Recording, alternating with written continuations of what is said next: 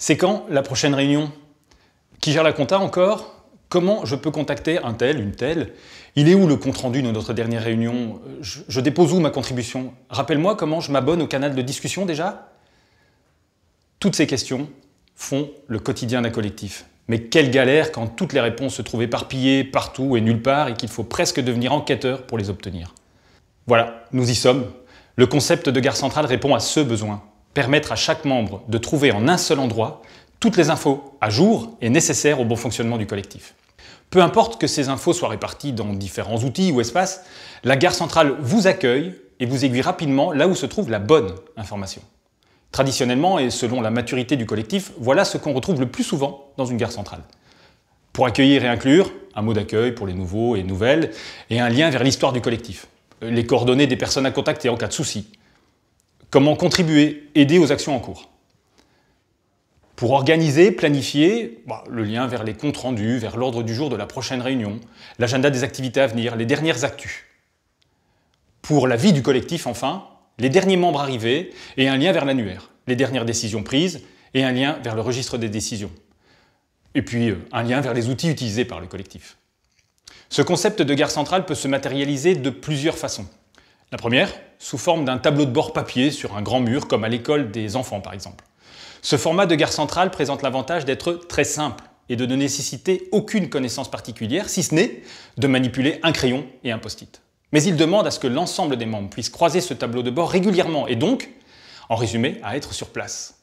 Ce cas de figure n'est pas le plus fréquent dans les collectifs et rapidement, l'usage d'un outil numérique permet de s'affranchir de ce besoin de présence physique. Lorsqu'on garde en tête que le numérique, c'est aussi peu que possible, mais autant que nécessaire, le deuxième type de gare centrale qui émerge, c'est le papapad. Vous le savez ou pas, le PAD est un document de travail en ligne accessible par tous, très facile à créer et à gérer. Conçu au départ pour coécrire, on peut facilement le détourner pour y rassembler tous les liens vers les infos utiles au collectif. La date de la prochaine réunion, où se trouvent les comptes rendus, où se trouve l'ordre du jour de la prochaine rencontre, les coordonnées de contact par exemple. Furieusement simple, le papapad suffit souvent dans les collectifs en démarrage, les tout petits collectifs ou ceux à durée de vie limitée ou à action limitée. Mais rapidement, si le collectif grandit, produit, organise, collecte, le papapad déborde et sa fonction de gare centrale se dilue au profit d'un document long, devenu indigeste et difficile à maintenir à jour. Il devient alors nécessaire de passer à l'étape supérieure en organisant la gare centrale via un wiki par exemple. L'outil YesWiki s'y prête particulièrement bien. YesWiki permet d'encapsuler des outils tiers, rendant ainsi leur accès facile, comme un pad, un mur de post-it ou des tutos vidéo par exemple. YesWiki permet aussi de créer des bases de données coopératives pour collecter de nombreuses infos et les rendre visibles sous différents formats, agenda, annuaire, ressourcerie, actualité, décision, compte rendu, avec l'avantage de pouvoir automatiser certaines actions comme l'affichage des trois dernières actus ou les cinq dernières ressources ou les deux derniers membres accueillis. Bref, faciliter l'animation de la guerre centrale car oui, une guerre centrale s'anime. Elle doit absolument rester à jour et coller aux besoins du collectif.